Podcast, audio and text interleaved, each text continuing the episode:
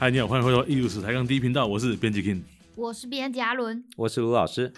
时光荏苒，岁月如梭，经过了夏朝，我们这次是不是该聊聊商朝那些事了？好，我们今天就来 聊商朝。啊对对对商朝最有代表性应该是青铜器了吧，对不对？是、嗯，商朝人跟夏朝人之间是什么关系啊？商朝人是其实征，服关系吗？哎，应该是商汤伐桀，对， 就是说哈、哦对对对对对，就是说我们说哈、夏商周哦，中国古代历史里面的对夏商周，几个其部实落乱斗不是一码人呐、那是三群人，三个不同的族群在不同的时代站上了统治的风口浪尖，成为那个时代的主导者。那他们都是汉人吗？中原人， 应该是中中原原，人他们都是黄河中游一带的汉 人，大概可以这样讲啦。就是说，当时居住在黄河中游地区的人，只是说夏朝的人先开始掌握了主导的地位，对，商代的第一个统治者商汤就把夏给灭掉了。我以前听说那个商汤捕鸟会把网子打开一面，是不是？是这个哦故，事吗？对，你看这都很古老的传说 啊，就网开一面嘛，对对对不对，网开一面，就是说，每一个时代、每一个国家的形成的这个统治者都有大能力、大智慧，对，所以说他也成为了那个时代的领导者。商帝国啊，就是说过去其实这也有讲到嗯，商朝怎么被发现的。其实，在上个世纪的中国的考古工作，一开始是发现商朝，哦，而且是发现了商朝最后的首都。安阳，对哦，在河南安阳小屯这个地方，对发现了商帝国最后的首都。是怎么知道首都？因为他都一第一个挖就挖那边，怎么会知道他是首都？呃，中国古史上对商朝是有记录的。哦， ，lucky guess，还是说挖了很多点之后才发现，哦，这是首都这样？其实我们应该这样讲啊，就是说安阳殷墟最早的发现跟在那边发现了甲骨文是有关系的。哦，甲骨文最先被发现，对，后来的发掘就知道商最后定都在今天的河南安阳小屯这个地方，嗯所以那个地方因此就叫做殷墟，殷就是商的意思。好，关于甲骨文的这个部分啊，我们以后再呃再找一集专门来谈。对对所以我们今天讲商代老 啊，高 哦，老高感。没有，我们的坑一定会填，放心。没事， OK 有一个 YouTuber 老高，小莫嘛，对我知道嘛。好，所以说我们今天最主要还是要谈商代的青铜器对，哦，因为这个青铜器反映了中国古代历史里面很重要的一个部分。你们知不知道嗯青铜器在那个时代最重要的功能是什么？最重要的功能，彰显身份，还有嘞，煮饭。还有嘞，祭祀，差不多了。对？好，那总结来讲，我告诉你是什么好不好嗯维稳啊，，这么早以前就在维稳了 哦，这个维稳很重要啊。最早哦，青铜器到底是什么功能？就两个。哦，古书上说啊，国之大事啊，在祀与戎。战争跟祭祀，哎，我们没前面讲错过，就是战争和祭祀，在这么古老的时代啊，也没有行政制度，国家统治的机构也不完整，嗯，所以青铜器变成了一个管制国家体制的一个很重要的工具。哦，你说四羽绒武器很重要啊，对不对？青铜器作为兵器，比如说我们今天知道的戈、矛、剑、簇，对啊、大斧头，都嗯拿青铜器来做，那杀伤力可比石头来的厉害的多 了。终于不再对丢不对石头了，对，终于不再丢石头了。作为武器，我们可以理解。可是中国古代文明的青铜时代，就不单单只是武器而已。嗯，很重要的一点，它是国家祭祀的工具。商代文明怎么统治国家？又没有成文法规，呃，又没有国家的行政系统，那怎么办呢？靠对的啊就是祭祀，哇，哦啊祭祀还可以统治天下，靠着祭祀活动，让大家能够害怕一个政治体制，哦哦，让大家都在一个政治体的规范里面去做统治者想要做的事情。哦，我如果没有办法跟你说道理，我就拿拳头。对，如果我拳头拿出来以后，要再跟你讲点什么，你得信。嗯宗教是个好方法。哦，所以说这些青铜器在古代中国文明哦，不只是武器，最重要是形成了一个完整的祭祀的工具。所以你看，今天商代我们看出现的青铜器是非常多样的， 嗯，青铜鼎、青铜爵、嗯青铜枷、青铜簋、青铜壶、青铜尊、青铜哦一堆哦嗯，都拿来干嘛？你以为是开宴会的时候用啊？啊，不是吗？先祭祀，哼所以这些家国重器啊，都是拿来祭祀用的。祭祀完就准备开宴会了，呃，记事完就开始 啊。对对对，先告诉大家谁是老大，先告诉大家要敬天畏祖，然后在这个仪式上的这些青铜器就变成仪式的一部分。然后你在对于青铜器进行祭拜的时候，青铜器上面是有很恐怖的纹饰的，哦，有很恐怖的纹饰，什么纹饰？就是一个怪兽的脸。怪兽的脸，啊哎，这个怪兽叫什么名字呢？从古代到今天，居然留到今天，我们都还知道那个怪兽叫嗯什么？叫饕餮。饕餮哦传说中的饕餮纹，对，老所以啊饕出现了，所以饕餮其实就是一个怪兽。 饕餮不是很贪吃吗？哦，这个就是古代的一个流传下来的故事、啊。嗯，所以说今天我们不知道饕餮是不是贪吃啦，因为好啊，你抓一只饕餮给我看。所以说我们看商代的青铜器哦，那上面是有纹饰的，而且一定是一个很恐怖的脸。哦，这个脸哦，在中国古代传说就叫做饕餮啊，西方人都不大信这一套了，他们说，嗯，这个啊就叫兽面纹，哦，所以西方人的资料都写兽面，然后就是一个怪兽的脸嘛。那分辨不出来。哦，所以说哈、这就变成了是一个主题了，就是说为什么商代青铜器都有一个怪兽的脸，嗯，而且这个怪兽的脸是正面的脸哦，两个眼睛在前面啊一个鼻子啊、那鼻子嗯很大，张牙舞爪，血盆大口，两个前爪伸到前面吓唬你。所以你说这个祭祀的活动是一个很恐怖的过程吧？我在想，对对对，对说就是会放一些烟雾啊，用一些药草，然后让大家很嗨，然后进入一个迷茫的状态，这样，然后就会有一个人就出来跳舞，然后呢就会觉得他好像就是长得像那个鬼之类的巫师巫师。哦，沟通天地的巫师来了。萨满的角色，所以你，看哦，在新石器时代晚期还是用玉器，那玉器不够吓唬人呐、对，嗯真正要吓唬人的就是青铜器。嗯，那为什么要吓唬你呢？维稳， 哦，所以终归回到主题，还是维 稳，哎，维稳是关键呐、因为没有法规对，没有国家的制度，那怎么维稳？就是靠一个你的敬畏。所以你说这些青铜器在祭祀的时候往那边一摆，大家都吓得屁屁臭啊，呃，大家都害怕。所以说，这大量的商代青铜器其实不只是武器啦，嗯，大量的是这些祭祀用器。哦哦，，嗯今天挖到的这么多家国重器，在当时就是维稳的象征。从最早距今一千六百年以来的这些青铜的重要的祭祀工具，对，一直到今天，透过摄像头来控 制所有的哦，人民，甚至是做人脸辨识。你看哦，随 着一直以来他们都用这样类似的方式在进行人对人群随着控科技的进步，其实、嗯你看对于人群的管制，其实嗯它的手段是日新月异的。但是重点啊，不就维稳这一维维了六七千年都还在 哎维，那是啊，老师，那像这样子的，我们所知道的这个彩陶啊，是用这个矿物颜料把这个彩绘画在这个陶器上。那青铜器呢，它的纹饰是怎么样被用在上面的啊、这又涉及到当时的重工业。所以你看哦哦，重因工为业这是出现了重工业，开玩笑，你说哦在新石器时代会做陶已经不得了了啊、哦这个嗯泥土炼尖端黄金科技已经很厉害。，到了夏商周时期，新的重工业兴起，嗯，就是青铜铸造业。青铜器温度很高哎，你要把铜给熔融了，尖端科技对，然后你要把它铸造成一个大铜鼎，嗯嗯，你觉得你的重工业，比如说窑炉熔融那个铜汁的工具，对，要有多进步？要非常进步啊！要不然你拿手去装，所以它的粘土也要做成可以浇灌青铜的那个容模器。模型，然后你的窑也要可以烧到很高温，把青铜都熔融了。而且这青铜已经不是单一的金属了，青铜是合金呢。合金是两种以上的金属融在一起才叫合金呢。嗯青铜就是氧化铜，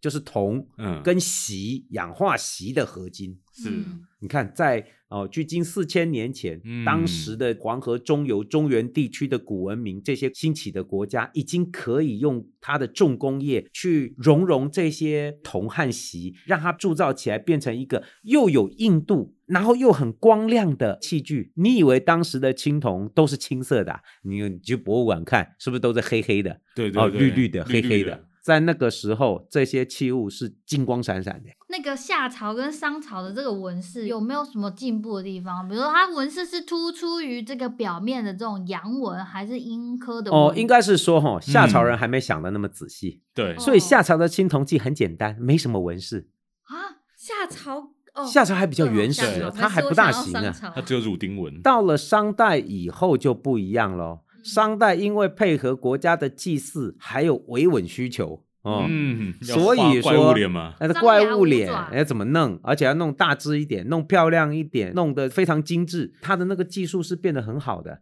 你要想啊，这些重工业怎么做？对啊怎么做？又不是敲打出来，哎，对是融了以后铸造，所以那个粘土要有磨，还要有饭呐、我们上次讲到商代，就对是它那个。工具还很复杂对，但是呢，它的进步就在于说，它可以把那个青铜器上做上很复杂的纹饰，透过铸造技术把它制作出来，多大的都可以。小到一支箭簇，嗯大到一个大铜鼎都可以铸造出来。然后随着整个帝国的发展，从原先很原始的怪兽脸，一直到商代晚期，哇，那个怪兽脸就非常的立体，张牙舞爪的。我们就可以看到整个商帝国的进步，它的统治的维稳设备越来越进化。哼哼，嗯所以它纹饰是突出的。哎，突出的、立体的哦，兽面纹像会跳出来一样。所以突出的话，就是在那个膜或饭里面刻东西嘛。没对不错对，没错，就嗯就是刻得非常出仔细喽。阴科的纹饰之后，青铜的那个就会跑进那个纹饰里面。透过这一个世纪的研究，我们甚至可嗯以观察出它从早到晚的发展，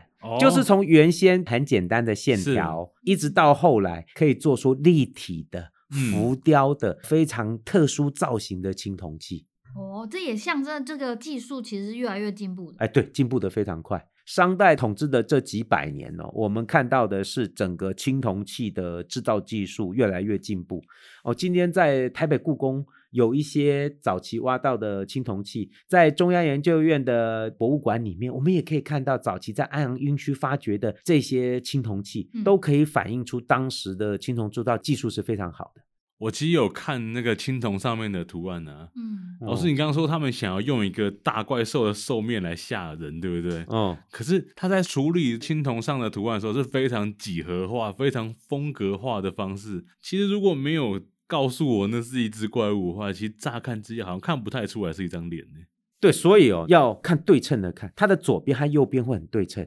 对左边那个眼睛跟右边的眼睛一定是对称的，中间一个鼻子，对，然后一个血盆大口。你仔细看就可以看到，它那个是有设计的。是我们只是不知道商代的设计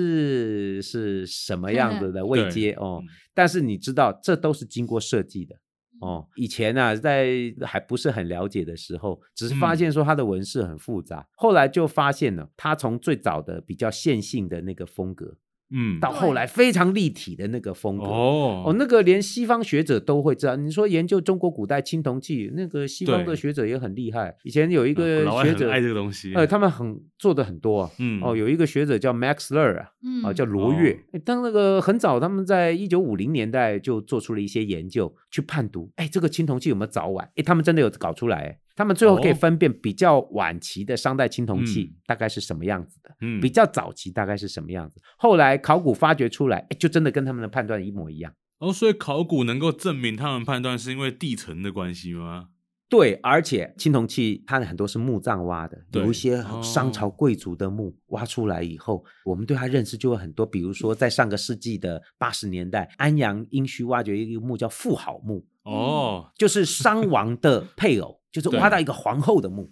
嗯嗯嗯那个皇后就叫做妇好。老师，你怎么知道她叫妇好？嗯，有写她名那字有写，对不对名字的，哇哦哦，，林州嘛就叫富豪。他那个墓里出的青铜器吓死人，一堆啊，什么造型的都有。哦，我们从这些考古资料里面就可以慢慢拼凑出属于商帝国的历史。富好木出土的青铜器有没有什么很具代表性的东西？安阳殷墟富豪墓，像这种大型的这对种商代贵族墓、哦，我们看到了大量的这些青铜器，就不再只是一些容器类的造型，我们还看到很多动物造型的嗯，哦青铜器，哦比如说做一个猫头鹰啊，哦，还有那不还有是猫头鹰，对啊，猫头鹰没错啊，猫头鹰 嗯那个猫头鹰耳朵还很大嘞，哦，很可爱嘴巴也呢很大哦，很赞然后就站在那里，因为它那个脚不是两只脚站，那个底下那个尾巴啊还撑住那个地面，做出一个立体的造型。所以商人青铜器哦做的多，而且还有一点，商代的人喜欢喝酒这件事情大概是真的。酒啊池肉林啦，啊，哦，所终以于酒出池现肉了林是真的啊，这就因为喝太多啊。出一堆酒气这样啊，子，除了一堆酒气啊，那个我们今天看到商代青铜器里面什么爵啊、菇啊对，都是酒气，所以商人祭祀的时候是要喝酒的，哦，透过喝酒来达到一个非常特殊的心理状态或精神状态，对，然后来进行祭祀活动。所以商人酒气非常多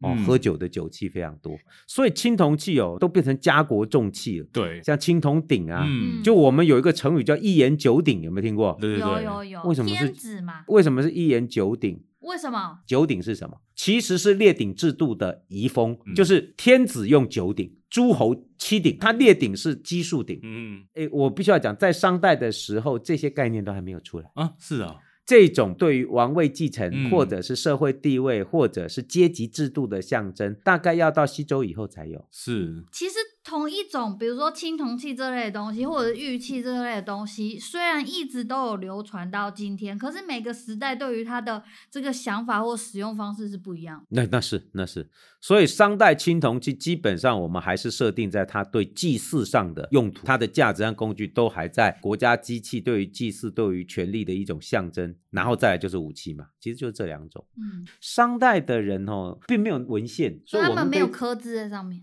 字不多。商代青铜器没那么多字，西周以后才多的。嗯，因为其实这个青铜器祭祀这个概念一直延续到像那个孔庙祭祀的时候，不是也有这种青对，嗯铜器吗？所以我们现在追溯最早的源头，其实可以追溯到商代。对，哦，一个祭祀的传统为什么要用青铜器？其实我们今天看到那个孔庙祭典里面为什么要有青铜器？嗯它都包含了一个非常古老的，从商代、从周代祭祀的传统，一直流传到今天。我们看到孔庙祭祀的这个仪式里面所用的这些器物，都有非常密切的关系。那我最后想再问一个问题，跟工艺有关的。他们铸造完之后的那个青铜啊，分模拆开之后会再去修吗？因为我看上面很多纹饰，你仔细看有很多很细的地纹，刻的密密麻麻的。我们应该这样讲，当时的对青铜铸造业的重工业哦，其实已经发展的非常成熟了，嗯所以它那个模具会先做好。对，所以铸出来的青铜器，其实整个大体的外形和细节都已经出来了，嗯，可是脱开了以后，还是要进行比较细致的加工和打磨。还是要修一下那个哦，模比如说那个磨线的部分，分磨嗯对的地方，它会出现一些分那磨个线铜汁会飞出来，嗯，所以它那个磨线会专门做好。到了商代，已经技术进步到什么地步，连这些分磨的地方的那个突出哦，他们都会做镂空的装饰，就是都我会们做说的零级，对不对？对就是我们叫初级啊哦嗯，那个解是什么？其实就是分模线、啊，分模线，然后我们把它给复杂化，把它给嗯精致化。所以你看，商人其实那个心思很细密啊，这他很聪连明欸呢哎，对他连那个制造出来的这些纹饰系，他都可以嗯融入他的纹饰里。对所以商朝晚期的时候，青铜器都张牙舞爪，那个很立体的初级啊，对，其实都是磨线风格化的装饰，是，让那个初级变得好像是勾勾一样，像火焰一样喷出来。嗯，然后再做这个打磨的效果，让它非常有立体感。嗯哦，其实这是技术的进步。是，老师，我看那些玉器在这个时期啊，比如说有些动物嘛，它们身上一样就会被刻上这些青铜器的纹饰。对，所以哦，真正领导潮流的，嗯看来是青铜器。到底谁仿谁啊？对，啊，玉器就去模仿青铜器。 嗯啊，我我觉得这个是有道理的。虽然这两样东西在那个时代都很重要，对，只是说真正主角是谁，应该是青铜。哦哦，那玉器它只是模仿一些青铜器上嗯会有纹饰，所以你在看那个商代青铜器跟玉器的时候，它很多时候那个细节哦，对眼睛啊，那里面的兽面纹啊，哎，很像的，非常像青铜器上的纹饰毕竟青铜是新材料，是领导品牌吧？啊、对对对，我记得之前那个殷墟妇好是不是有在这个故宫展出过？有有我那时候还有户外教学。哦，你有去哦？对啊，老师要不要给我们听众一些建议啊？比如说，如果我们去故宫的话，我们要怎么去欣赏这个商代的这青铜器？有哪些细节可以看？比如说我们去故宫看到商代的青铜器，是你可以观察到它的器型上的特殊性，嗯比如说青铜鼎，在最原始的功能其实就是煮肉的大锅子，但是这种鼎呢，哦嗯已经变成一种祭祀用器的时候，它还保留了非常古典的功能，但是你就可以看到它有的鼎是有三只脚，有的鼎呢是有四只脚。对耶，哎哦你只要看到哈、那个鼎身上的纹饰越细致越复杂的，可能代表它的年代是越晚的哦哦，就是晚商的，越到晚期制作的越精细，立体感越强。不同的造型就会有不同的特色，比如说你看到有一种青铜器叫爵，对对，它就是一种三足的，两边都是尖尖的流，一边倒酒，一边喝酒，然后还有两根站起来的小雨伞的东西，那个就是拿来戳到你的鼻子里面，啊戳到好你痛的哦，屁对嘞，戳到你的鼻子就是做这个核酸啊，核酸，对做核对对酸就是一边喝酒一边做核酸哦，这对个，核酸是这个我这样讲你们信哦？没有啦，为什么那个局吼两边都是尖尖的？对，为什么啊？这怎么它喝一边呐、啊、是拿来喝，一边是倒槽倒酒进去。哦，那为什么是山竹呢？嗯，北方冬天很冷的、啊，哦要喝冷的温酒哦要是不是温酒，所以那个山竹下面可以加热，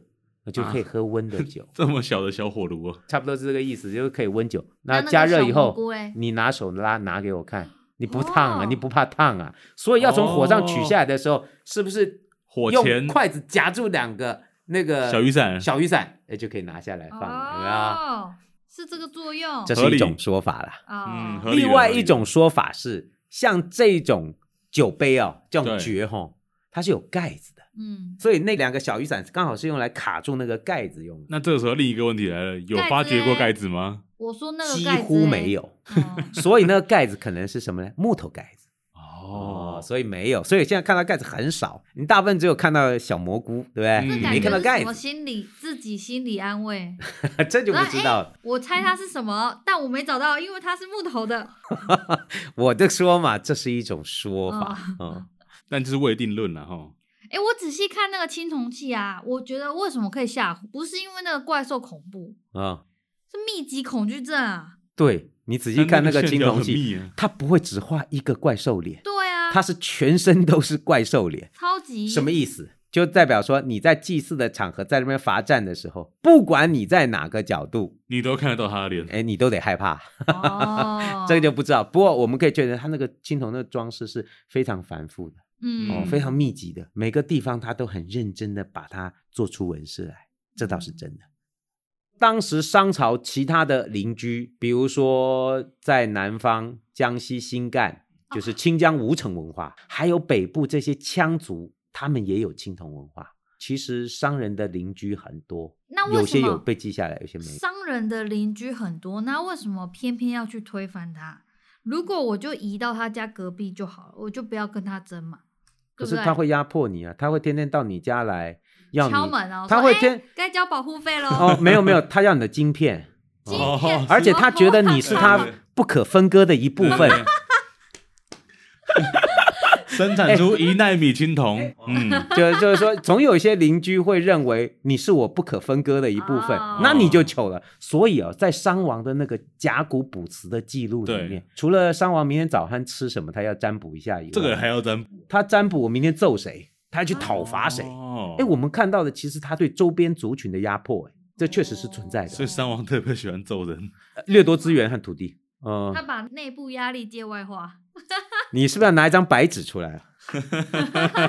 后来跟着周朝啊，周天子伐商的武王为什么是去渭水访贤，对，去找姜太公？嗯对，你以为他们姜家是什么没事人哦？他们就是被压迫的族群啊！哦，到最后，周人是联合那个天天被欺负的这些、哦这些乡亲们嗯，哦，回头去打商哎、被欺负联盟，所以你说姜人打起来凶不凶？对，哦，那个我正想要报仇，所以嗯羌族他们之前其实也受到商人的压迫，就一起联军伐商。